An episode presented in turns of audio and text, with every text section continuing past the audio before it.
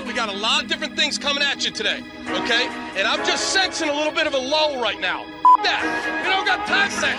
All right, let's go. Crank it. Crank it, Glenn Cross. Woo! Ladies and gentlemen, can I please have your attention? I've just been handed an urgent and horrifying news story. And I need all of you to stop what you're doing and listen. You're listening to Rock Chalk Sports Talk with Derek Johnson and Nick Springer on FM 1017 and 1320 KLWN. Depend on it.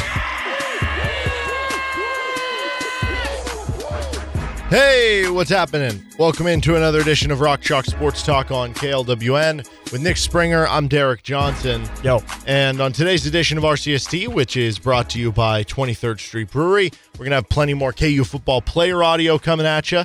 Henry Greenstein of the Lawrence Journal World, KUSports.com, will join the show in a little over half an hour from right now. Lance Leipold also spoke with the media. We'll share that audio later in the show. And we have another KU football superlative segment, and Florida Man Mad Libs is going to be coming in the five o'clock hour. Uh, continuing on with something we did yesterday, though, we talked yesterday about the KU football over under. It's set at six wins on DraftKings. You can get it at minus 150 for over six. You can get it plus 125 for under six. Okay, timeout. Weren't Yes. the odds different yesterday? No, They were the same. those are the same. Are you sure? Th- well, though I'm reading you the odds from yesterday. I don't know. They might be different Oh, now. oh, Those were what they were yesterday. So I'm just okay. reading the same. numbers. that's fine. That's fine. I just wasn't sure. Um, so yesterday we did a series where we talked about biggest reasons why KU football won't hit the win total. Why they would, if they do end up winning three, four, five games and they end up with the under, why that would happen. We mentioned injuries. We mentioned the schedule being difficult. We mentioned the defense not getting any better. Uh, which, by the way, I, I, I was thinking about this because we've talked about the defense, and I'll get to this in a second. But um, we've talked about how the defense could give up less points per game this year. I didn't realize Yeah. this till the, the Lance Leipold presser today that I forgot about with the changes, the NCAA rule changes about yeah, the games are going to be games quicker. are going to be faster, but there's Well, going to be I less mean- plays Yeah. for each team. It's not just that the game will be shorter. And he was saying we've been told it'll probably be around seven plays shorter. So in theory, the defense could give up 32 points per game and look like they got three points better. It could just be because they had seven less plays. You know what I mean? Mm. So you're saying that they might still be worse? I don't know. I don't know. I, I guess from an efficiency metric, they can still be the same. But I'm just saying, at the end of the year, if they give up two or three points per game less, it might not be that they were that much better. Anyway, today we are going to be discussing the biggest reasons why KU football will hit the win total over. Why you should be optimistic about them getting to seven or more wins this season. Uh, when you think of that, the biggest reason to be optimistic, Nick, what is the first thing? And uh, we'll, we'll kind of harp on each one of these individually. What is the first thing that comes to mind? Dude, the first thing that comes to mind is the fact that you have 9,000% of your production back. You have 20,000% of your production back. You have everybody. I mean, you go to the offense, 10 starters back. Earl Bostick's the only guy you lost. So all of your skill position players, Jalon Daniels, Devin Neal, Daniel Hishaw, all your receivers, all your tight ends, those guys are all back. Another year in the system, another year with Andy Kotelnicki. You go to the defense. You have what I think nine, eight starters back, or I, I, I guess some of the guys like Jereme Robinson, for example, Yeah. he's not classified as a starter, but he played a lot of minutes. So you know, eight. You want to say like what eight, eight point five, eight and a half? I know, think it's whatever fair. Yeah. a lot a lot of guys back, right? That has to give you a lot of optimism about taking the next step and becoming even better because you broke through last year and now a whole nother offseason, a whole nother spring ball, a whole nother fall camp of everybody together, everybody rowing in the same direction, on the same page, all the same coordinators, all the same assistant coaches. You have every reason to believe that with this much production back, which is I believe KU's number one in the country in, in returning production. Yeah, on ESPN mistaken. SP Plus. Yeah, number one in the country in returning production. With all of that back, and already considering the fact that you you know you broke through last season, that should give you all the optimism in the world to think that they can continue to step forward and be just as good, if not better, this season. Yeah. No, I mean that's a very easy way of saying it. If you if you applied everything that has happened to KU, you had a 6 and 7 team that returns all those players to any team that had a bigger brand name. Yes, if you take away, yeah, if you Right. take away the KU stickers off the helmets, take away all that, you would say, oh, this team's guaranteed to win at least Right. seven or eight or like nine imagine games. if this was Texas. yes, Be Well, like, it was oh, they're- Texas, they're Big winning the 12 Big title. 12, Yes, right? Yeah. yes. Exactly. ridiculous. So the that that's a reason that you should feel good about that. Um I mean, this is exactly what happened to Oklahoma. Oklahoma was six and seven last Yeah. year. They've got Dillon Gabriel back. back. They've got Brent Venables back for another year, another year in their system. Mm-hmm. A lot of guys back elsewhere. And what? They're predicted to go like 10 and 2. Yep.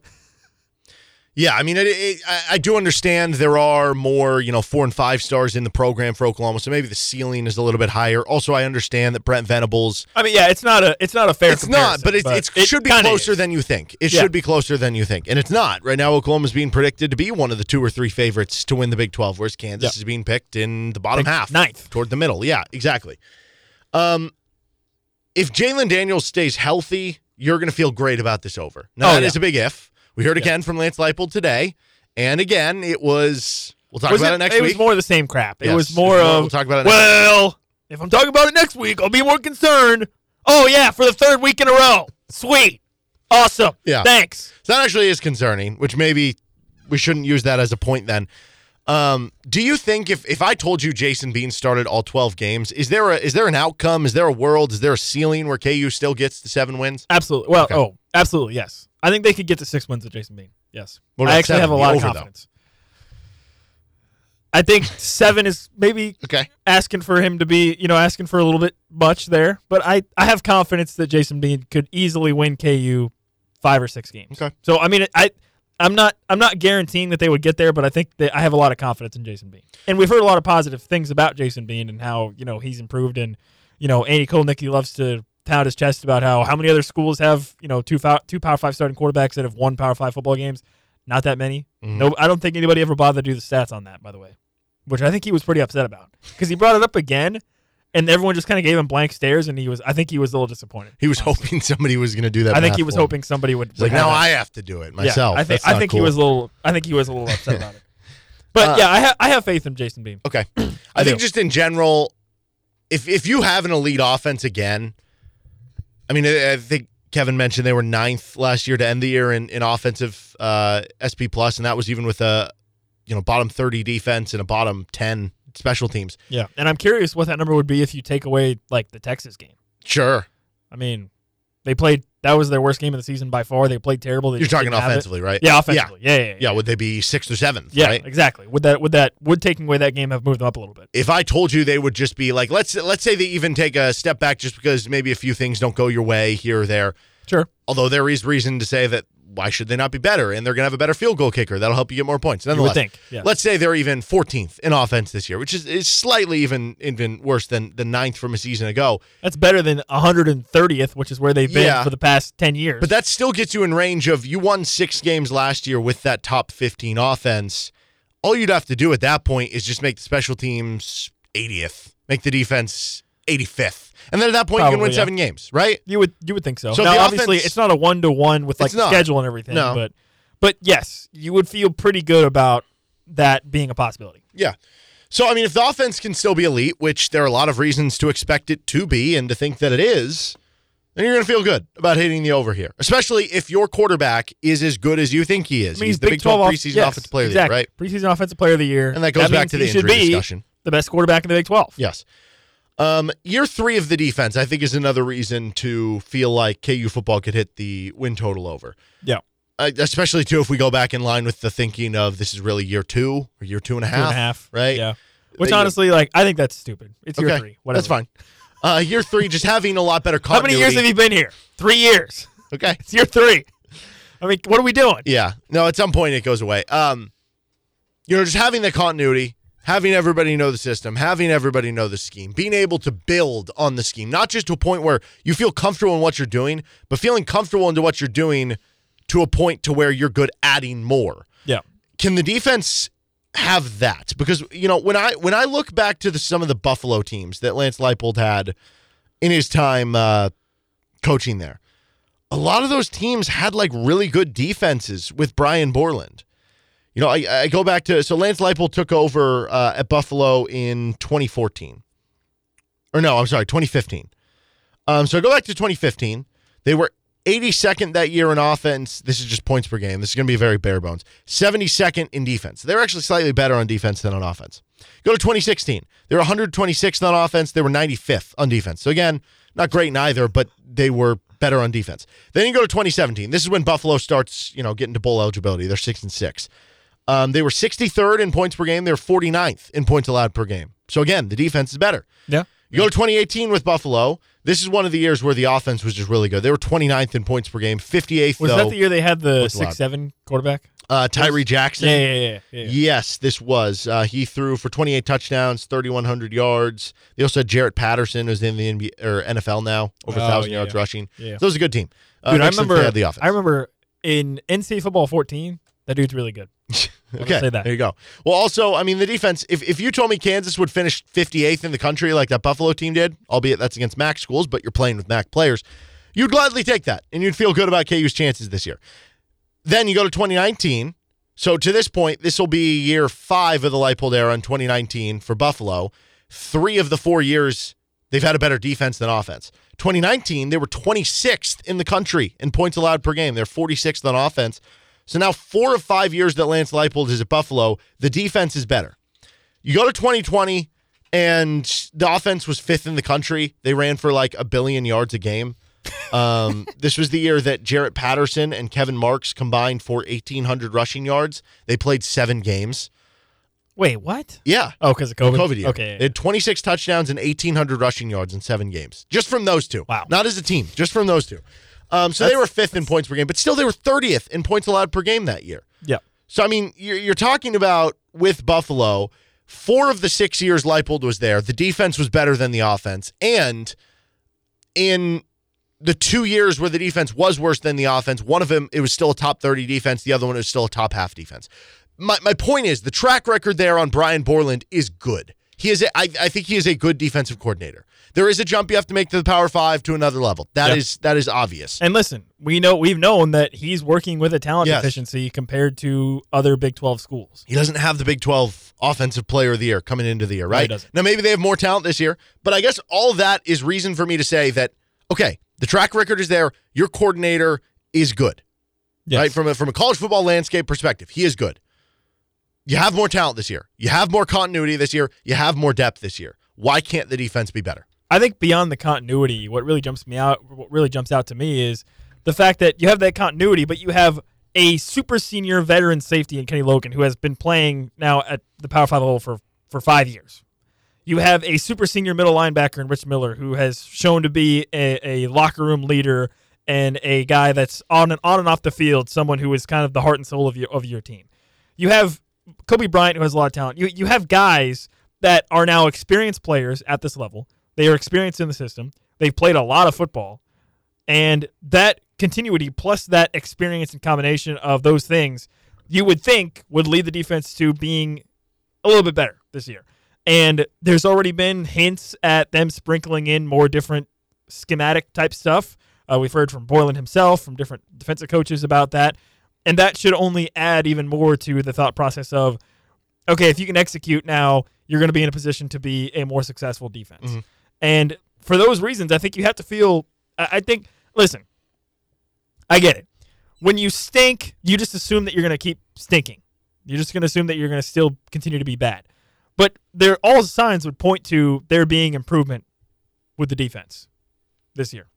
Yeah, I, I 100% agree with that. Um, so that would be a reason to take the over on the wins there. Um, what if the schedule isn't as tough as we think? Going back to the idea that the schedule could be a reason they finish under because you're playing a lot of teams who are good. You're playing a lot of teams who we expect to be either bowl eligible or bowl contenders. There's, I think we said, you feel like Missouri State's a uh, very gimme. Nevada is is if not a gimme, as close as you can kind of be. At least it is if, if you want to be a bowl team and hit the over. The other 10 games at that point become coin flips. Well, what happens if if those other 10 games aren't coin flips? What happens if two of those games end up being teams that are 3 and 9 or 4 and 8 and they're just not very good? What happens if you know, a couple of the games that you're expecting against like Texas, Oklahoma, uh, Kansas State, like some of the teams that Texas Tech, who could be eight or nine or 10 win teams, what happens if those teams are closer to six or seven wins, like they were maybe a season ago? I, I don't think that's that crazy. Like if the schedule, if UCF goes from being a nine win team, what if they're a six win team? What if, Yeah. you know, Illinois, after losing all that they did, they end up being a five win team? What if uh, BYU ends up being a four and eight team? It's not that hard to start twisting the schedule into being, well, this is one of the tougher schedules in the Big 12 to all of a sudden going to like, well, actually at the end, like a couple Yeah. of these teams ended up not being as good as we thought. Illinois just named their starting quarterback literally what two days ago, Yeah. Two weeks before the start of the season. You sure that's going to work out perfectly? All sunshine and rainbows for them right off their bat? Mm-hmm. Maybe not. Nevada was one of the worst teams in FBS last year. BYU again, a team that seems to be thought of of potentially having more of a down year. You're right. What if what if what if the transition to the Big 12 does take a more of a bigger hit against UCF and they do kind of struggle a little bit more? You go to Oklahoma State. They have Alan Bowman. He's dealt with a lot of injuries. What if he's unable to stay healthy and you get Oklahoma State with Garrett Rangel again or mm-hmm. Gunnar Gundy? We saw what that looked like last year. That'd be nice. Yeah. You know, you go to Iowa State. Obviously, it's been well documented what's going on with them. Suddenly, that game looks a lot different. Texas Tech late in the season. What if they? You're right. What if they are instead of a seven and three team when KU plays them? What if they are five and five or four and six?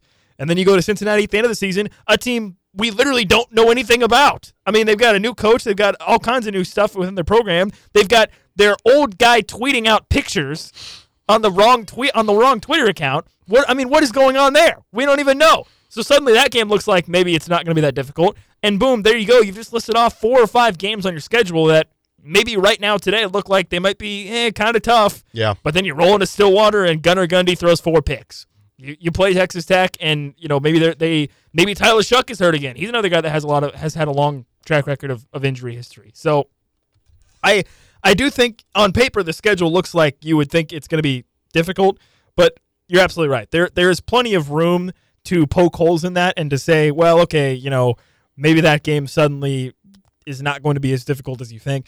I do maintain though that when you look at KU's schedule, their first five, six, their first six games, five of those games are probably their most win- some of their most Yeah. games on the schedule. But I don't know that that's different, that much different than last year when you won. No, six. it wasn't. I actually, th- I think this could be an interesting exercise. I, I did this when you were gone last Friday. I just did it for the first four or five games. I actually want to go through the full schedule. Let's let's compare last year's schedule to this year's schedule. How about that? Because last year Okay. you went six and six. So if we end Okay. up saying this schedule is the same, and you have all these other players that are back, then shouldn't that be good? Okay, so uh, Tennessee Tech to Missouri State. I, I Missouri think State's Missouri better. State's a little better, but still, it's an FCS game. You should win. Missouri State's better, but Agreed. They lost their head coach. They lost their one of their quarterbacks. We don't know a, a guy who was possibly wide receiver one for them. There's there's some issues going on there.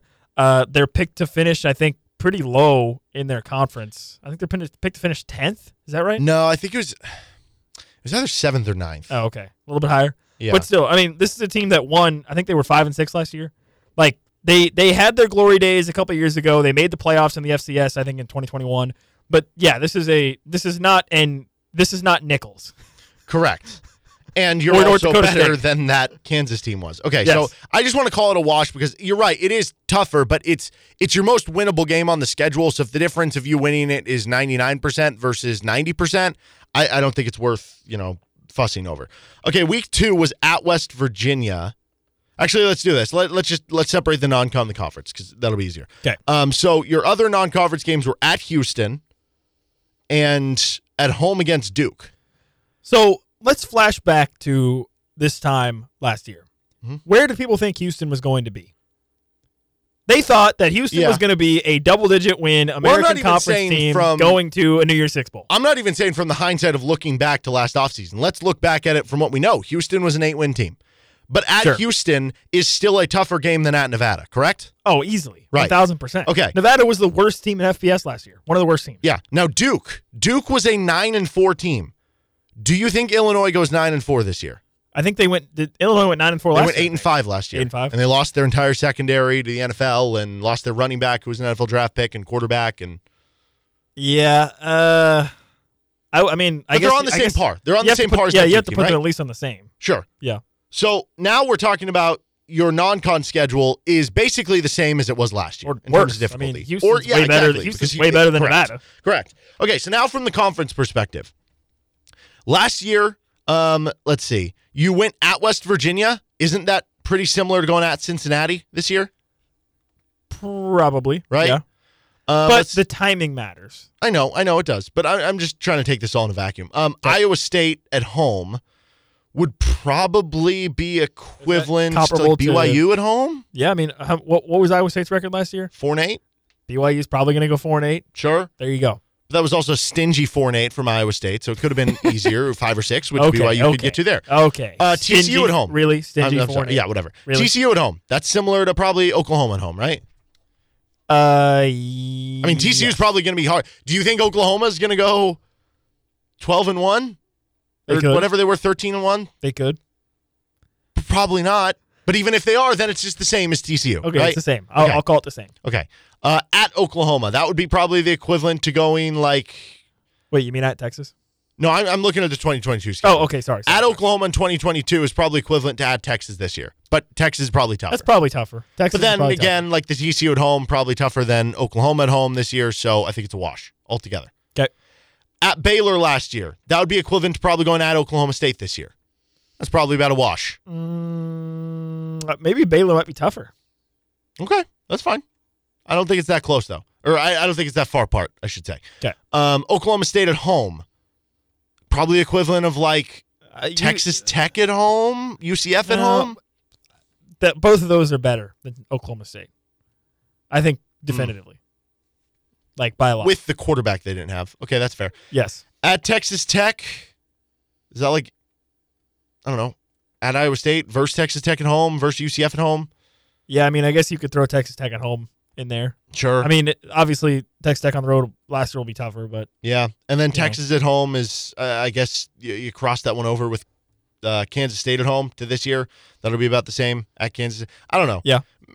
I, I guess get- I going get through this, idea. like the conference schedule, maybe it's slightly some- tougher than non-con, some- maybe slightly easier. So there's some similarities. I don't I don't think it's that big of a difference to where I'm like, oh well, you know, because if you put last year's team into this year's schedule, is basically what I'm saying. They probably still go six and six. Maybe they go five and seven. Yeah. So it's it's, probably it's within still not one- as big of a jump. Yeah, it's probably seven, within one game difference, I would think. Yeah. And then I think the last thing, and this is just kind of a generic one, but I think it does apply. If you just say you might have the best quarterback coach duo in the entire league, which you can make a real argument for, Yeah. then Or coordinator coach. how much is that worth? That's worth a lot. Quarterback duo. Yeah, that's worth a lot. It's worth a lot. Yeah. So I am sticking with the over. Uh, we'll have our, our full out predictions week to week. Uh, we'll do that next week. 15 show. and 0. All right. He's Nick Springer. I'm Derek Johnson. This is Rock Chalk Sports Talk. Henry Greenstein joins us in about 15 minutes on KLWN. Depend on it. Welcome back in to Rock Chalk Sports Talk on KLWN. Derek Johnson with Nick Springer on RCST. And we're joined now, as we are every Wednesday, by Henry Greenstein of the Lawrence Journal World and KUSports.com. Uh, Lance Leipold met with the media earlier today, and uh, the, the comment that was made on Jalon Daniels was, was kind of a, a lack of information, uh, a lack of comment from Lance Leipold, to which I, I don't know. We we've talked about this many times now over the past couple weeks. Like, what is what what should be the worry level for KU fans?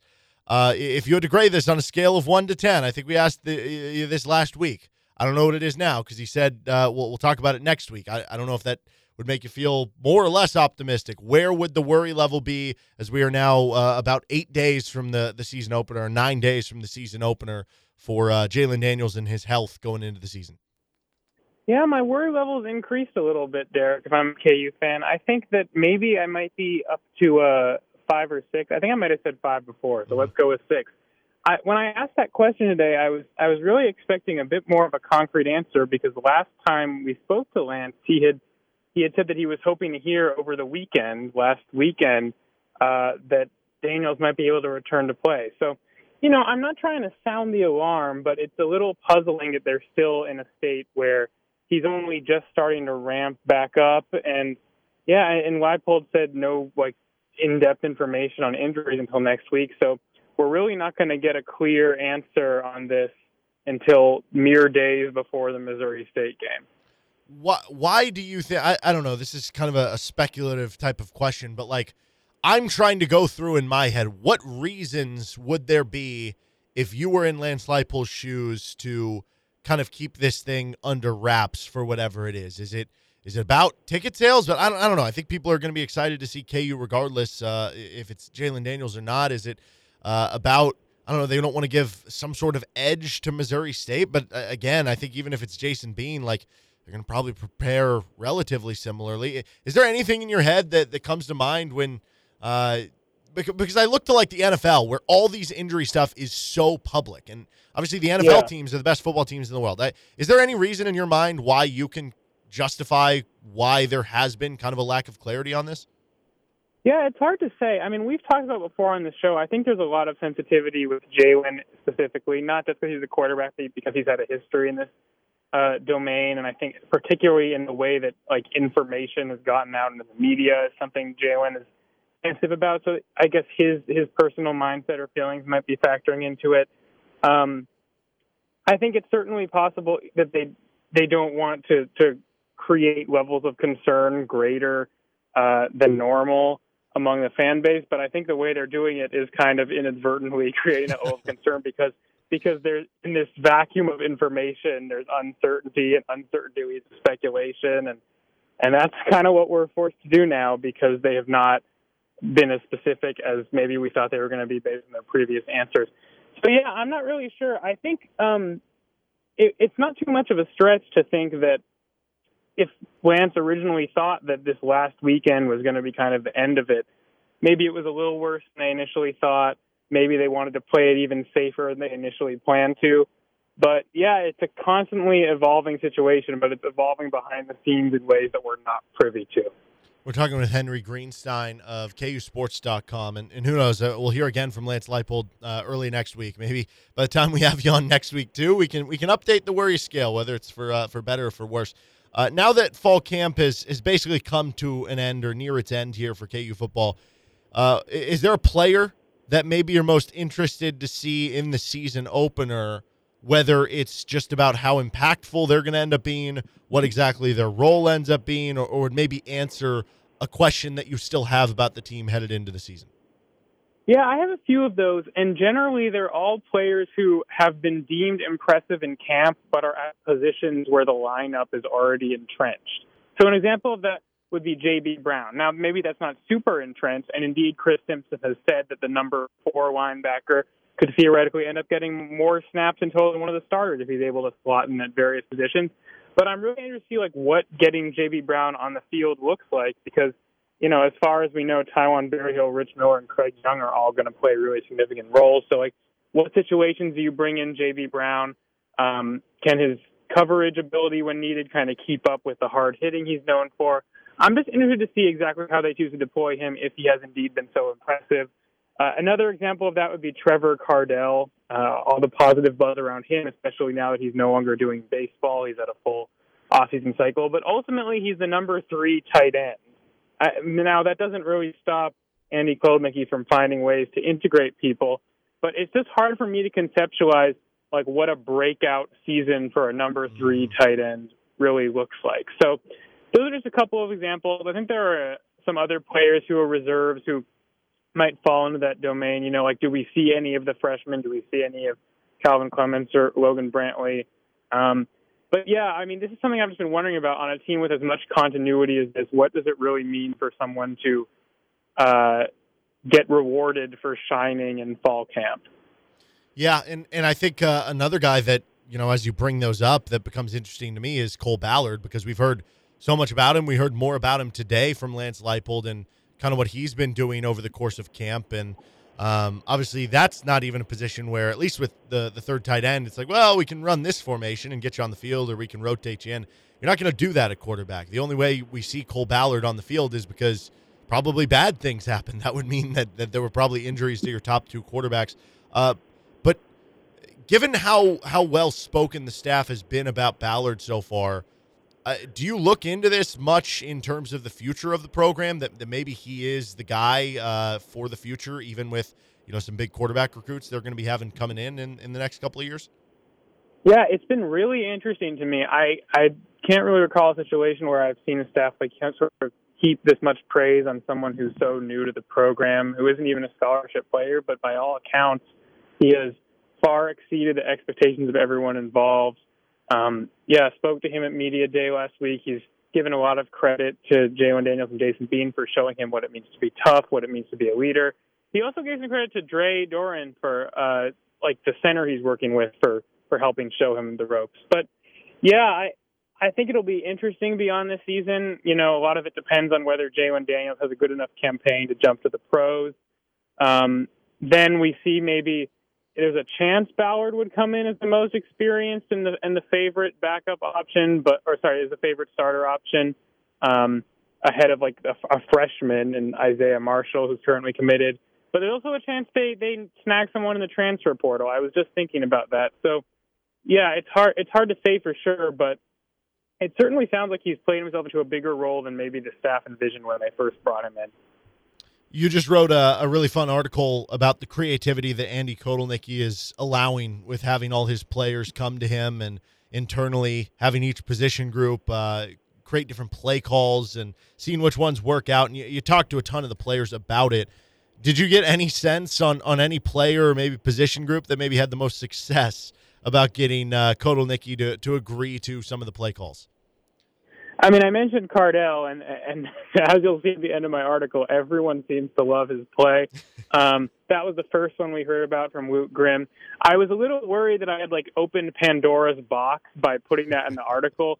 Maybe that's not the right maybe that's not the right turn of phrase, but like I was a little worried that by mentioning that Trevor Kardell's play was a nine man motion, maybe we never see that nine man motion. But thankfully, other writers also wrote about it, so it wasn't just me don't get mad at me if we don't see the nine man shift. But um, yeah, that was the that was the only one I really got super specific details on.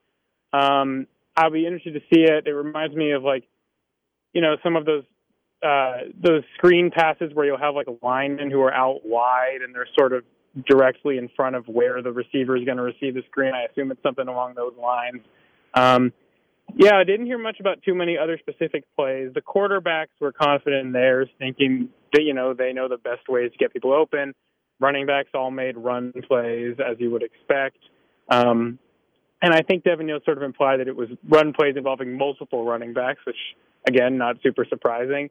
But yeah, I'll be interested to see if anything incredibly weird pops up during the year, and then if we ask coach about it, and they're like, "Oh yeah, that was insert player here's contribution." Uh, switching over to the basketball side of things, you got to talk to uh, a coach of, of Johnny Furphy from Australia, which he is the ultimate, I feel like, kind of enigma at this point in time for KU basketball because nobody got to see him as part of the uh, the trip down to Puerto Rico, and uh, nobody totally knows with joining this late in the process. Is he going to be part of the rotation? Is he going to be a mainstay? Like, what's exactly his presence on the team going to look like? So, uh, for you in in writing that article and getting to talk to his coach from Australia, what was maybe the biggest thing that you learned about Johnny Furphy, the the player and the person, and what he's coming and uh, bringing to KU? Yeah, I wanted to learn about him mentally because, as you mentioned, he's an enigma, and I, I talked about uncertainty breeding speculation. There's been a lot of that in KU fan communities recently. I feel like he's already become a larger than life figure, and as I noted in that article, Furphy is also Australian slang for a, a tall tale. But but yeah, talking to his coach it seems like he has the perfect demeanor to come into a high scrutiny situation like this. As the coach, Robbie McKinley, pointed out to me, you watch those highlight videos, he makes this insane dunk and then he just sort of has a business like jog back down the court. He's not someone who's going to get too caught up in any success. He's not someone who's going to get too caught up in any failure. And I think, especially as a freshman with a lot to learn, you need to have that sort of approach to coming in, especially in such an established system uh, like Bill Self. That was the most important thing to me and the second takeaway would be McKinley kind of supports something we've heard from Bill Self, which is Furphy needs to work on his body a little bit. Um, and that's I think that's probably the main area for improvement with him is just sort of bulking up and getting stronger, uh, so that he can sort of open up those those lanes for himself to drive and do crazy things in the paint and whatnot.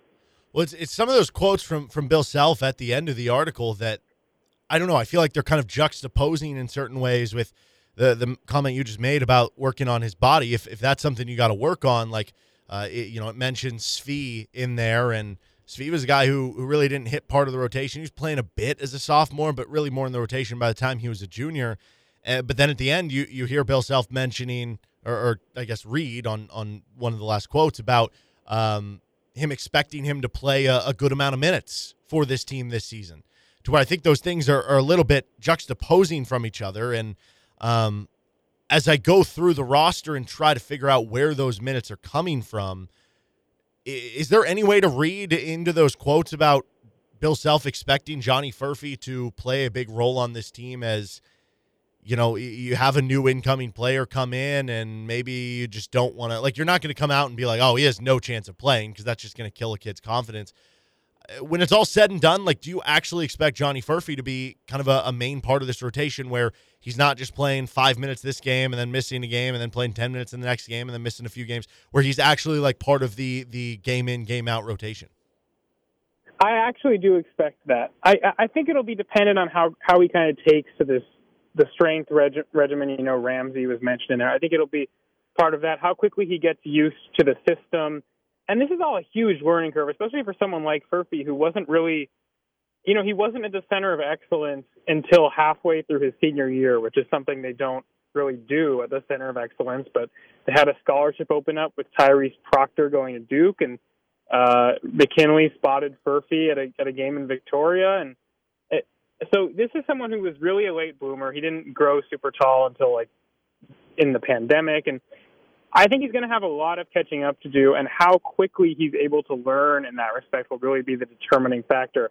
But ultimately, at the end of it, I do think we see him playing maybe like a single digit number of minutes per game, but I think he will be part of the rotation uh, especially because they need someone with length to like come in for Kevin McCullar and sometimes KJ Adams and play those three and four spots.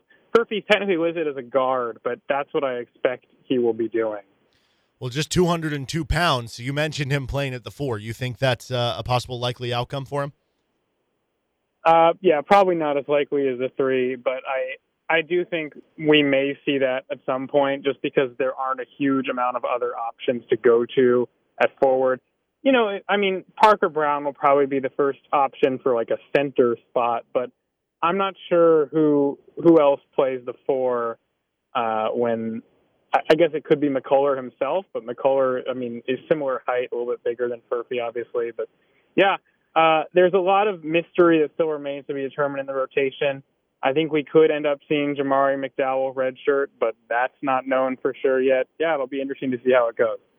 All right, I got a uh, fun question to finish off with you here. Who ends up with more wins this season? KU men's basketball or KU women's basketball plus KU football? oh gosh, I'm gonna say men's basketball. I think as of now, there's no reason to think they won't make a longer run through the tournament. Obviously, than they did last year. I think that'll add a few wins and probably get them over the edge. I think KU women's basketball is situated to have a very good season, but ultimately the Big 12 is still an extremely tough conference, uh, and we don't quite know how that team will do if it if it gets to the NCAA tournament. Just we don't have much to go off in terms of past experience there in the Schneider era. Uh, and who even knows what the deal will be with KU football's record at this point? But yes, I'm going to give the men's basketball team a slight edge in that one, just at my first blush. Okay. Okay. Well, Henry, I appreciate the time as always, man. Uh, anything you want to plug that you got uh, coming up outside of those articles that we discussed on uh, KUSports.com? Yeah, check those out. Uh, Fall Sports Preview will be a special insert in our Sunday issue. You can read me break down every position group that I can possibly fit into the pages of that special insert, um, and some nice pieces on the other fall sports as well. So uh, keep an eye out for that. All right. Henry Greenstein, Lawrence Journal World, KUSports.com. Appreciate the time as always, man. Talk to you next week. Thank you. Talk to you then. That was Henry Greenstein, Lawrence Journal World, KUSports.com, joining us here on Rock Chalk Sports Talk. We got one hour down, two hours to go. We got some Lance Leipold audio. As we mentioned, he met with the media earlier today, so we're going to get to that audio. Uh, we also have some more KU football player audio, KU football superlative segment, and we have Florida Man Mad Libs coming up in the 5 o'clock hour. Stick around for all of it right here on Rock Chalk Sports Talk. With Nick Springer, I'm Derek Johnson. You're listening to RCST on FM 1017, 1320 KLWN, KLWN.com, and the KLWN app. Depend on it.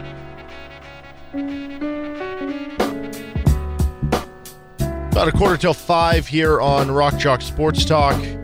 This is KLWN with RCST. We got Florida Man Mad Libs coming up in the uh, five o'clock hour. You know what else we have coming up in the five o'clock hour? More Lance Leipold audio. So that's exciting. Have you realized that we are nine days away from the first KU football game? What is so Uh, funny? Well, no, I just I did. It, it sounded like you expected me to be like, "Woo, yeah, Lance Leipold, yeah, woo." I was like, I don't know. Okay. I mean, that, that's fine. Yeah, no, I'm excited. I'm definitely excited. I mean, you know, I think for a lot of KU football fans, this is the most exciting lead up to this to a season in 15 years, Mm. 14 years, right? Is that fair? Is that fair to say? I don't know. it's I mean, interesting because last know. I year mean, there I- was a lot of hype and interest, but uh, I yeah, guess this maybe is another like level. going into Les Miles' his first year, there There was, a lot, of hype, but I, hype. I still don't think it was this much hype. no, That well, there was a lot of hype, almost but it was like hype. yeah, but You people I knew they were still going to be bad. Yes. Yeah, but and you last know, year was like, well, there's a lot of hype. You're excited for what it's going to be, but it was still in the back of your mind. You're like, yeah, but Last they year- still might win three or four games. exactly. Right? Last year it was let's win three games and then go Yeah. from there. So this year it's two No, I think level, I think sure. this is the most hype. Most hype since uh, yeah, probably two, uh, 2008 to 2009. 2009? Yeah. At that point, yeah. Yeah. Okay, uh, superlative segment. We've got this bowl with our pieces of paper, with our folded up piece of paper that have different superlatives for the season on it, and uh, we're gonna each draw one and let you know what we think. Uh, the one I drew today is actually kind of in conjunction with the one yesterday. Instead of best DB, today's is best linebacker. Who's the best Ooh, linebacker best on lineback- KU? okay. So once again, you can involve God, Craig Young. no. we got to go through this whole situation again. That's so annoying. Okay, setting aside Craig Young for a second. Here are your options: Rich Miller, J.B. Brown, Taiwan Berryhill. You could throw Cornell Wheeler in there. That's probably your four main guys for linebacker, and then you have Craig Young. What do we do about Craig Young? What are we going to do here? Because if you call him a linebacker, then he's the answer. So what? Uh. I mean, what are we doing? what, what what are we doing here? What do you, what, what what's going on? because I used him in the answer yesterday for DB. Does that mean you can't use him here? Uh, yeah, I, I now okay. Here's I think you can use him Because I made 'Cause the you- argument that he He's should a be a linebacker. linebacker. I used him as a DB, so I can't use him. How about that? I think that's fair. Is that fair? I think that's fair. Okay. Well, then in that case, it's a slam dunk. My answer is Craig Young. He's your most versatile linebacker, one of your better tacklers, your most athletic linebacker. He can be used in a lot of different ways. He can be a blitzer. He's excellent in coverage. He's a sideline to sideline player. Can play on all three downs. And you figure he is going to be playing. I mean, I think at the end of the year, when you tally up the most snaps for defenders for KU, he's probably going to be in your top two or three guys of most snaps played this season. I would think. I mean, he is. It's by all, all indications would suggest he's going to be a guy who is out there almost every play. Mhm. So the the value in that, the versatility of what For he what can it's worth, do, he was number two on the team in snaps last year. and I, I for think defense. I have I have every reason to believe that he will be number two or possibly number one. Yeah, number one was Kenny Logan for what it's worth. Yeah. So maybe maybe he you know it's you know splitting hairs there one or two probably with with Craig Young again this year. So the impact of that, the volume of him being on the field, his versatility, speed, athleticism, another year in the system where I think maybe his role is a bit more well defined now probably than it was at the start of last year.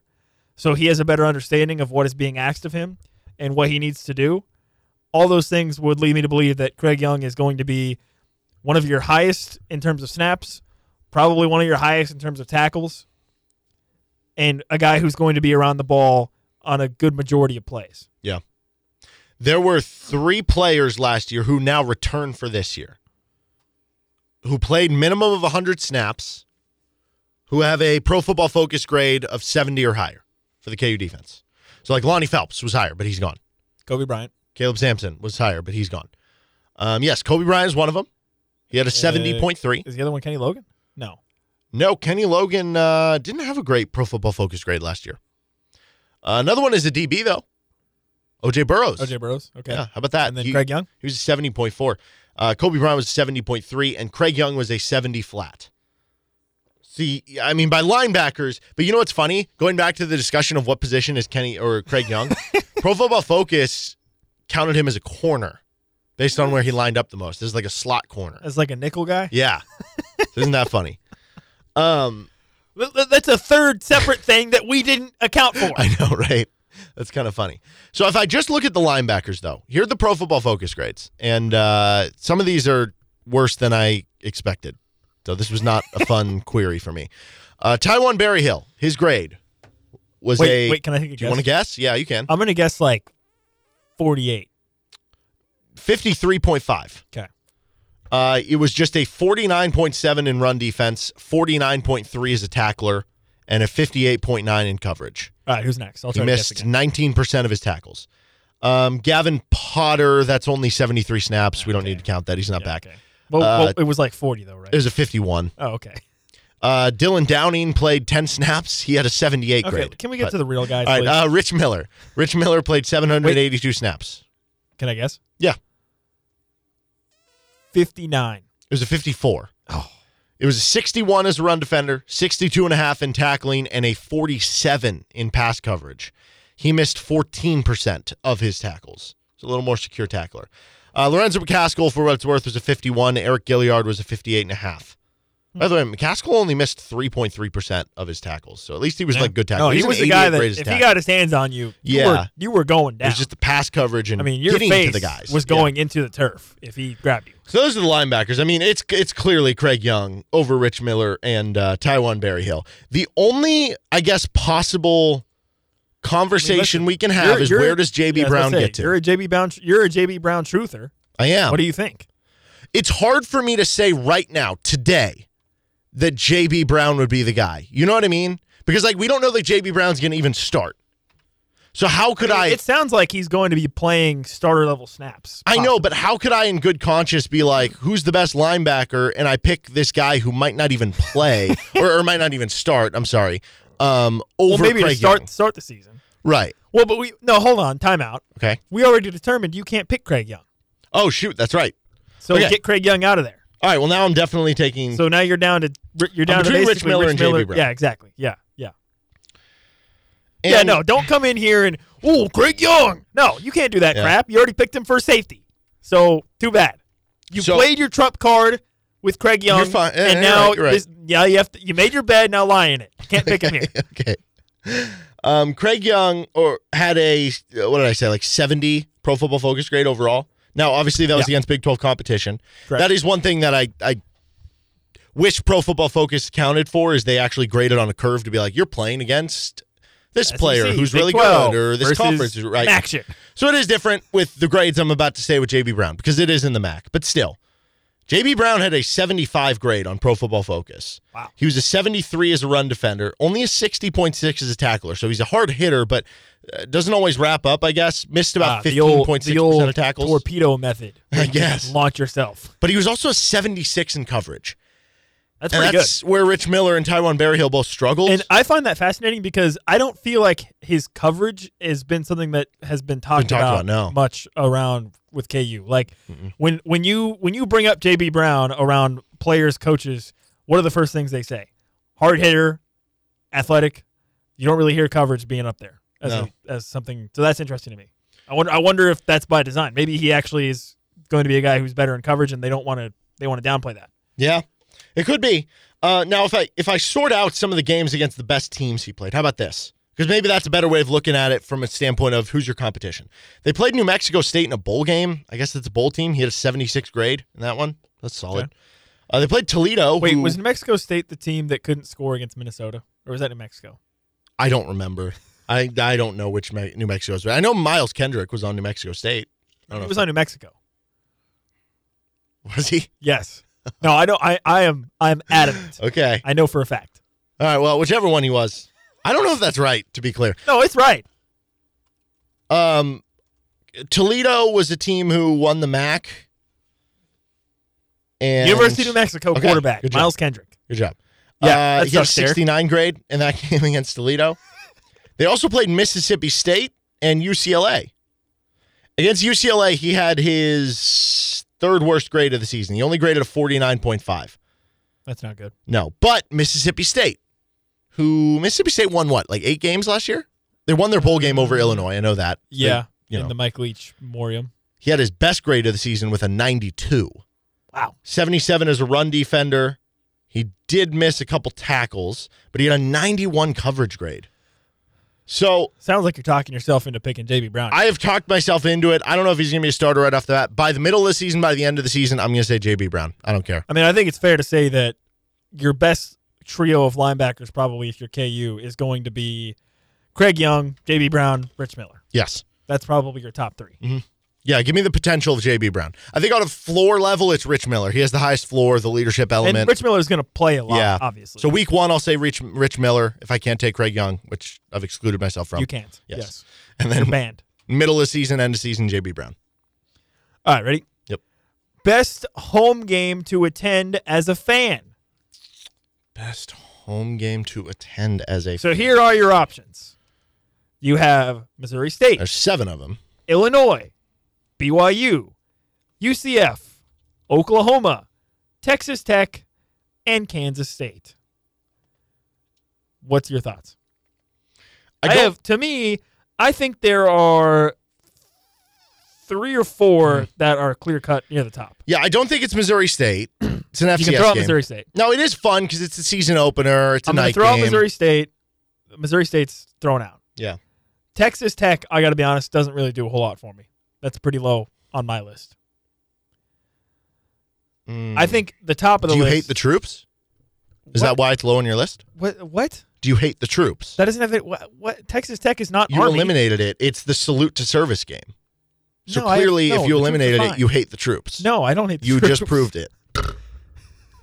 No, I have no problem. No, Okay.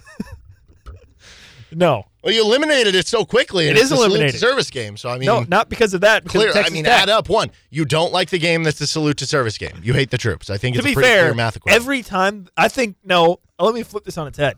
The troops don't like me oh, because every time I bet on Air Force last year, they lost. okay. Okay. Mhm. So it the you know the it's mutual. Okay, I love it's that. mutual. Love that. Um, Texas Tech's gone. Kansas State to me has to be in the top Yeah. two or three. yeah. But I will say this: if KU is like three and seven for that game, suddenly that game looks like not a game. Maybe No, but I to as a fan. disagree because if you're if Kansas ends up going this season five and seven, it would feel like a bit of a disappointment. But if one of those wins is Kansas State, it won't. Yes, hundred percent. I agree. Right. So at that point, the no, game it's still it's becomes, a game where it's a game where you almost can't risk not Yeah. being there in case KU wins. but also late November game. It's Are you going to factor in the weather? Okay. Are I you you are you a weather fair weather fan? Oh yeah. Okay, so Kansas State is in the top two or three. I think the next one, I would, I think BYU's got to be up there. I think BYU's got to be num- maybe number one or number two because that is BYU's first Big Twelve conference game ever in the history of them. So it's cool. You're playing BYU for the first time in the Big Twelve. There's a certain level of, uh, you know, I'm trying to think of the right word. Certain level of of magnetism to that concept of BYU first conference game. It's their first conference game ever in the Big 12. That's got to be up in the top two or three, I would think. And then I almost I want to put Illinois up there. I think Illinois. Should, I'll be honest. Like this is actually a very like. There's a lot of it's a fun home yeah, schedule. There's fun games. All the games are yeah. because like you, I mean, you can make the same same argument for UCF. Yeah, you've seen them for the first time. You know, you've played October game, October seventh, probably You- be great weather. You played Oklahoma really close last time in Lawrence. Like maybe that's a good game. Mhm. Yeah, this is a. There are a lot of good games here. That, that's what I'm saying. I'm throwing out Missouri State and Texas Tech, but the next five, you but could see, even for me, Tech could be a top twenty-five team. November eleventh, it might be a little cold, but Eh, not overly. I, I don't know. I just I think I think the other games are a lot better. Like I'd rather go to UCF than Texas Tech. I'd rather go to BYU than Texas Tech. I'd rather go to K State, Oklahoma. Boom, that's four games right there that I'd rather go to. And then I'd probably rather go to Illinois also over Texas Tech. So Texas Tech just, you know, it's you know, they're Texas Tech. They're just they just they're out in the they're out in the wilderness in Lubbock. They're they you know the day they do their dumb whatever. They're just they're just out there. I don't Yeah. care. Sorry. Okay, that's fine. to me, it is the Oklahoma one. I, I really do want to pick the Kansas State game because of you know in terms of game value, what it means the most for KU. That is number one. Yes, like I said, you you almost can't risk not being there. Yeah, but I, I'm just win. I'm viewing this from a standpoint of you're you're a fan who wants to go to one game this year. What's the ultimate confluence of fun game, fun opponent, good good enough weather? yeah. Could be a com- uh, you know should be a, a competitive game, Yes, Oklahoma's it for me. but you but KU's probably not going to win is the thing. But you don't know. I mean, they, they got close to beating them two years ago in No, Lawrence. I understand. and that was with a two and ten team. and they weren't that far off from last year. What? Because because again, Oklahoma might be a, they're, they're over under for wins is nine and a half, so they're expected to be really good. Yes. But what if they are similar to where they were last year? At that point, you view that game completely differently. You just do. You know, um, it's Maybe. October twenty eighth, so it should be perfect fall weather. Probably going to be if it's a night game, you'll probably have to wear a jacket, but nothing crazy. If it's a morning or afternoon game, probably going to be fine with the t-shirt, right? And Could be. Yeah. it also is the last time you're going to be playing Oklahoma, and who knows how long. Yeah. That may, that increases its value. And it's homecoming. I hadn't considered homecoming. There's a lot of check marks. And Yeah. it could be a competitive game. I mean, last year, at Yeah, the very least. I even guess though KU you- lost, it was an exciting game. Yeah, if you're someone that lives like out of state or out of town and you can only make it to one game, well, first of all, I would argue just try to make it to more than one. But if you could only make it to one, you're making a lot of good points there. Oklahoma might be the pick, to be honest. I mean, I think BYU has a lot to offer because BYU is the game you can win. Kansas State has a lot to offer because of you know the Sunflower Showdown. I, I think it goes without saying. That would maybe be my top three: Kansas State, Oklahoma, and BYU. Mhm. That's probably my top three. But I mean, again, I think you can make the same argument for UCF. It's the, it's going to be you know a new Big Twelve opponent coming in. I think the Illinois game has the potential to be a really fun game. It's on a Friday night. That makes it kind of cool, also. So, uh, I mean, this is you're right. Going through it, this is when you really start to break it down. This is a really, really nice home schedule with a lot of exciting opponents and you know different storylines. It's uh, it's it's pretty cool. Yep. All right. seven of them. Two hours down, one to go. Florida Man Mad Libs, Lance Leipold audio next. This is RCST on KLWN. Depend on it. This is a Rock Chalk Sports Talk News Alert. Office say this man sold crack to an undercover police officer, all while wearing a shirt that said Coke on it. Ever wondered just how crazy headlines can get? And now the Broward Sheriff's Office is looking into this one. So if you recognize the defecating deviant dropping deuces on driveways, give Broward Crime Stoppers a call. Our headline experts have you covered. 42 year old man was arrested for riding his bicycle on the front lawn of a Naples home and telling a woman inside he was an FBI agent. This is Florida Man Mad Libs with Derek Johnson, Nick Springer, and Sam Speck on Rock Chalk Sports Talk. Welcome back in to Rock Chalk Sports Talk, and it is that time on a Wednesday. Florida Man Mad Libs, Nick Springer, Derek Johnson, Sam Speck joins us in studio. Well, and gentlemen, it's good to be back on a normal day. Instead of concluding a week, we get to bridge that uh, hump day, if you will. So, a Wednesday Florida Man Mad Libs happening today. Right now, once again, just refilling you on the current status. Derek is seven and two. He currently leads thirty-six to twenty-six as of right now. Now, the current uh, standings over there are incorrect. Everyone knows that I am the people's champ and that I am undefeated in the hearts of uh, my loyal fans. Now, for those of you at home that want to play along with us, here's how it's going to work. We got four legitimate headlines coming your way. Now, the first one's only going to have one redacted word or phrase, and it's only going to have one point value towards it. Now, the next three that come your way are going to have two redacted words or phrases, and they will have a point value of potentially three. And that's only if you get the entire headline correct. And I want to remind you that these are all legitimate headlines. Believe them or not, believe me or not, or just believe this entire game or not. But it is Florida Band Lab Mad Libs, and that is the beauty of it. And now we get to see where these two dive down. So, you gentlemen ready? We ready to get into another week here? Oh, yeah. Alrighty. So once again, coming at you, and for you at home, keep your scoreboard and uh, keep your you know ears peaked here. But we only have one redacted word or fa- phrase coming your way. So. And actually, we're staying here in the sunflower state, in fact. And a lot of you can relate to this just due to the fact that the heat has been where it is. But a Kansas man cooks blank in the street thanks to this recent heat wave. What? Yes, indeed. So he was either cooking eggs. He just went outside with some eggs. He was cooking some cookies, you know, some uh, chocolate chip, something like that, or some cornbread. So a Kansas man cooks cornbread, eggs, or cookies in the street thanks to this recent heat wave. So eggs are a pretty common like Yeah. That'd be you the know, you go easiest back one. to the Shrek movie Yep. where you know Princess uh, Fiona cooks some eggs. I, I, That's yeah, what- I that's remember what that. I thought of. That's, See, that's Sam the remembers. typical. Well, I- no, I- that's the typical one where it's like the saying, where it's like you could fry an egg, it's so hot outside, or you could cook an egg on the sidewalk, it's so hot yeah. outside. So you know, what if this guy tried it? And succeeded, apparently. Makes sense. That's what I'm saying. Because with cornbread, like, what? I don't even. Well, it's so much easier if you're gonna just cook something outside to go through the process of like because if you're gonna cook a cookie, you have to go through the actual process of making Like, the cookie, make dough, the right? I guess it's possible that It just could be that the it's maybe it's just pre-bought. like uh yeah. maybe it's just like he you know bought something and then was like you know what it's so hot let me give this a try Yeah. You know Well, and to Derek's credit as well, I mean, literally, you just have to crack open an egg and see if it cooks or not. So that's true. there's pretty that, simple. but also I- you never know. It's been 105, 115 with some of the heat he, indexes. maybe it was you so never know. hot that he like was delirious and didn't realize what he was doing. Just you know, it's cornbread.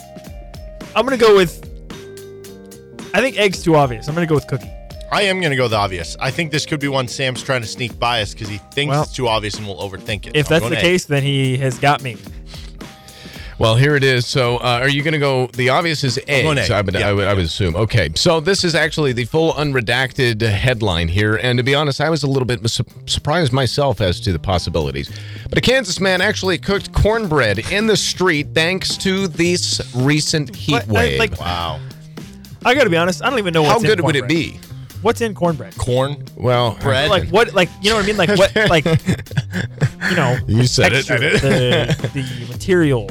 Have you ever had She's like, like, what- cornbread before? I've had like cornbread, like yeah. It's a good, very Midwestern classic- thing. Yeah, absolutely. I was gonna say, come on, you're from the Midwest. You're from Wichita. Like No, you, it's a very you've had to have Midwestern- some cornbread. It's a very Midwestern meal. Uh, I will say though, I mean, I think the humidity and then maybe the heat helped in this occasion. However, uh, it, it is surprising the fact that it wasn't either of the other two because you're right. Cookies and eggs is the immediate answer that you would go to, but that is today not the correct answer. So the House will take round number one. Let's get into the next three. And may I remind you once again, these next three answers will have two redacted words or phrases. And this one is just Again, I'm gonna struggle to not laugh to get through the ba- uh, uh, the rest of this. A a blank Florida man blanks tree and then punched a deputy. so a blank Florida man blanks tree and punched a deputy. So let's get to the first one.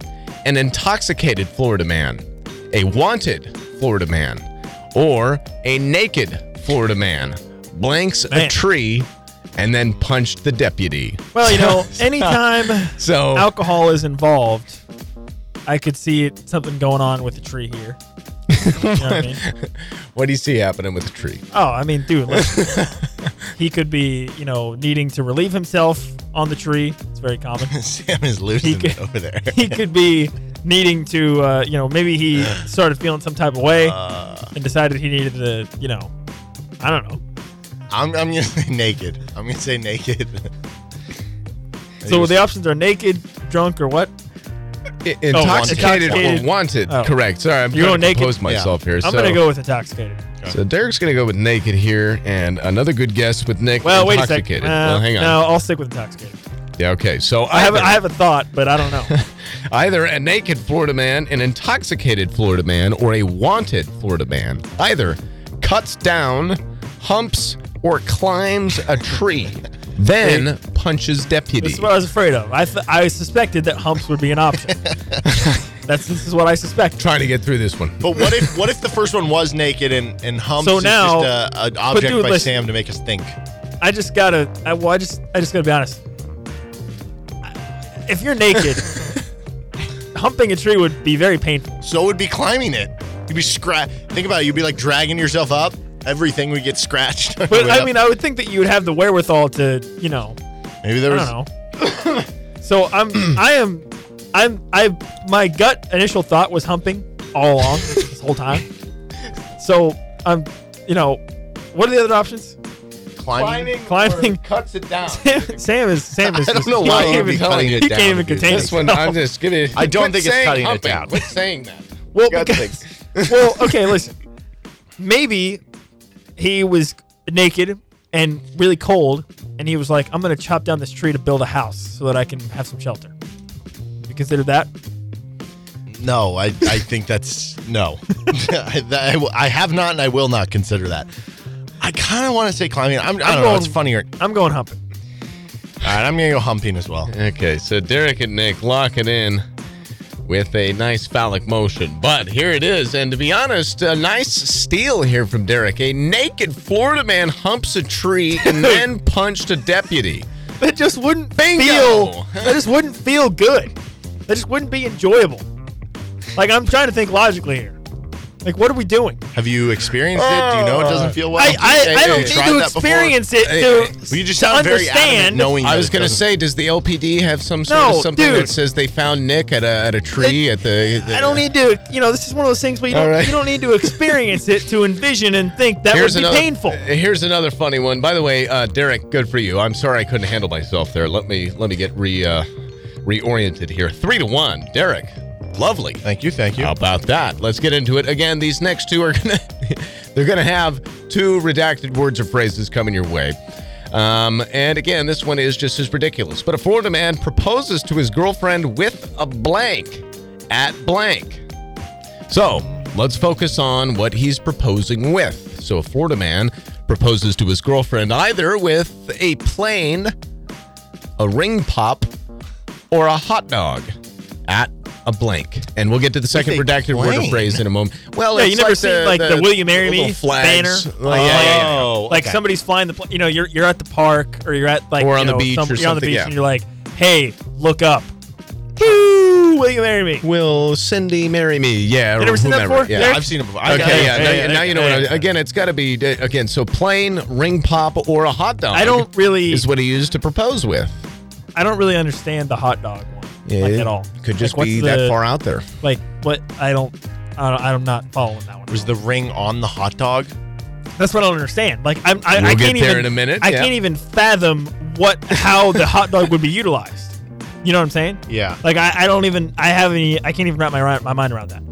The ring pop is obvious here. It's like you know maybe you uh, you don't have the money to afford a nice Right. massive diamond ring, and so you're like, listen, in the short term, wear the ring pop. I'll get you a ring later. It's all about the symbolic uh, of Exactly, yeah. Exactly. So yeah. Can you reread Now, I personally- So would not, the a you know- Florida man proposes to his girlfriend with a blank, either a hot dog, a ring pop, or a plane at blank. And we'll get to the second redacted word or phrase in just a moment. But again, either a plane, which we have just described, that would be dragging like Okay, a message across. I have a across. weird or- thought because I'm trying to think like at blank. You What know- if this you know- is like at because this has got to be something inappropriate, right? If it, if it got him on this headline, maybe. what if this guy had a plane a plane drive by like at a funeral or something? What? That would be very inappropriate. Oh, no. My thought was like, my first thought was like, it, it's gonna be something stupid like Waffle House or a gas station. Hmm. That's my thought. It could well, and they're they're very common down there I'm for gonna these types of events. So again, Yeah, a I'm gonna- plane, a ring ring pop. pop. I'm Okay, so ring pop.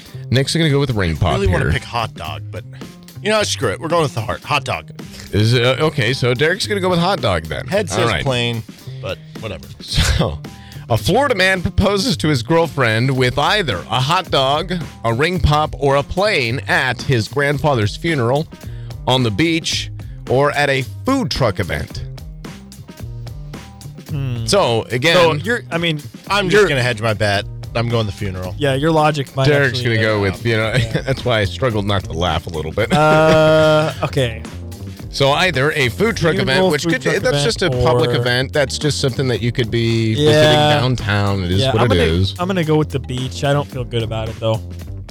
Don't feel good about the beach, and hopefully you guys at home will have it locked in. Here's what it is: the full unredacted. A Florida man actually proposed to his girlfriend with a hot dog at a food truck event. So this is what you call a left turn right here. I went with just the most. You got one though. There you you did actually. That was kind of just off of a guess. Four to one, I believe. Uh, But okay. four to one. Yes, four Here's to what I one. don't currently. understand. It's not a proposal if you don't have a ring. That's incorrect. I disagree. That's What do you mean? You don't have to have a ring. I think you do. But you're the only unmarried Very person in this materialistic room. of you. Yeah. It's not You're the materialistic only at all. un- you're the only Dude, unmarried it's a person symbol in this of room. your undying It's a love. symbol.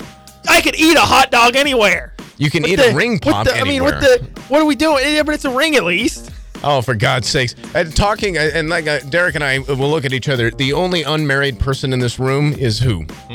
Uh, Yeah, that's by design. uh, yeah, okay, that's by design. All right, four, Four to one, by the way, as we Play, head into play the this. long game. We are. We we are. This It's a one really long game. It This is. It one might be forever. I don't know. This one's wild. You're gonna have to think. I might be. I might be screwed. If I could give either of you just a, a hint, think outside the box here, boys.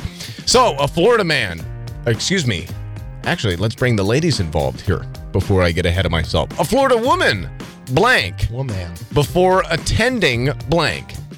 So, a Florida woman was either driving through a Burger King, struck by lightning, or wins the lottery You- so before say attending. driving through the. Bur- Here's how it would- here's how it would say. driving through the Burger King. Correct. Like Here's- like not going through the drive-through, like eh, eh, crashing eh. inside, like Correct. Yes. Here's how. Here's how it would. Re- here's how it into would the read. Burger King. Florida woman struck by lightning. Florida woman wins lottery, or Florida woman drives through BK before attending blank. So that is your. Again, uh, they're phrases, not necessarily just a word. I but think again, if she would have driven through the Burger King, she would have gotten. She wouldn't have been able to attend whatever she attended. The cops would have. Oh, know that. That's a good observation. don't know that. bad. Oh, yeah, maybe she made it. But at that point, the cops would have been chasing her the whole way. That she wouldn't have been able to attend where she's at. She wouldn't have been able to get out of the car and go. maybe attend. not. You don't know that. Okay, so I'm not going to do that one. Struck by lightning, won the lottery, or drove through a Burger I'm going to King. say struck by lightning. I'm Oh, gonna go with uh, jeez. won the lottery. Okay, so Nick's gonna go with the lottery. Because dude, if Derek's- you get struck by lightning, you're you know where you're gonna be attending the hospital. People get struck by lightning if they get you know minor strike and they end up being okay. No, I know. No, it's it's it's yeah. I Have mean, you met one? Yeah. Yeah, I mean, no, I'm kidding. in order to be like seriously injured, I think you have to be like directly struck. Yeah. Okay, so a Florida woman was either struck by lightning, she won the lottery, or dri- drove through a BK before attending church, before attending the MLB game, or before attending a Beyonce concert. Beyonce. You think she, so? She got struck by lightning. She was like, I don't feel so good. But she was like, man, I bought these Beyonce tickets a year ago. Queen gotta Bee, baby. I think I actually sure. think I actually Yeah. think you're right. So I'm I'm gonna hedge here. I'm gonna pick Beyonce. I think I think Derek's right here. All right, here's what it is. And for you at home that are playing along with the game as well, I hope you have your answers in and locked as well. But a Florida woman who was legitimately struck by lightning before attending a Beyonce concert. So both of you guys got a point out of that. But again, Derek got the whole thing. uh, she Yeah. was uh, reading the con- reading the context into it. She was stopped before she could uh, uh, really proceed with the rest of her night. Yeah, obviously, probably a smart probably a good idea. But uh, I'll tell you what, them Florida women and men, they're they're a different breed. The fact Right. that they wanted to go get their their concert on after get that, then. But nonetheless, Derek with a nice victory this week. Congrats on that one. Do we have a house here? I, know we're, we're running This is a little short bit. one. Yeah, yeah. Let's hear it. Uh, Georgia man arrested for allegedly stealing blank from blank. Okay. Very simple. Stealing blank. Georgia Blank man from blank. arrested for alleged after allegedly stealing blank from blank. Georgia man arrested after allegedly stealing two dollar bill, porch, or penguin Porch? from blank. what? Like a porch. Like the whole porch? like a legitimate the entire front end of your house. what porch? That doesn't Okay. make sense. Why? It does make sense, but You it doesn't steal the whole porch? logically. you steal anything. What do you mean? You can It's steal attached to anything. your I can house. steal your car. You know what? Just, porch? just just big for equipment to do it. No. just for the just for I'm it, I'm gonna go penguin. porch. I'm gonna go porch. Going Penguin. porch. Georgia man arrested Penguin? after allegedly stealing blank What? from zoo, neighbor's property, or Disney World. Okay. Disney World. God, it's got to be. You're be. doing Penguin Disney World. Yep. It's got to be neighbor's property. I mean, I, at this point, uh, penguin. That's a that's a heck of a uh, of a I- I heist don't know. I'm just- right there. I mean, uh, so uh, yeah, I'm gonna go porch and neighbor's property. Correct answer. Georgia man arrested after allegedly stealing porch from neighbor's property. Let's go! so Come on! stupid, man. I've you don't never steal a gotten it right. porch. I've never gotten it. How did that even happen? is Is there so a picture of it? there we go. Man. I don't know. I don't have to read the know. story. All right. Well, thank you, gentlemen, for including me on your fun. I know we got to get a out of here. dude. I mean, what? We'll be so back. stupid. Florida Man Mad Libs. We out for one week. We'll be back next week. Thanks again. That's Sam. He's Nick. I'm Derek. This is RCST on KLWN. Depend on it. Well, that's it. If you're listening on our podcast side, thanks for tuning in. Please give us a positive review if your platform allows you to do so, as you can find the show anywhere you get your podcasts with the best of RCST podcast. If you do have any questions for the show, whether it's for a mailbag, just something you think that would be fun to talk about, you can reach out to us on our Twitter page at RCST1320. You can also email us if you don't have Twitter. RCST1320AM at gmail.com. That's RCST1320AM at gmail.com. And if you want to listen live, 3 to 6 p.m. Central Time, Monday through Friday on KLWN, KLWN.com, and the KLWN app. Have a good rest of the day and see you next podcast.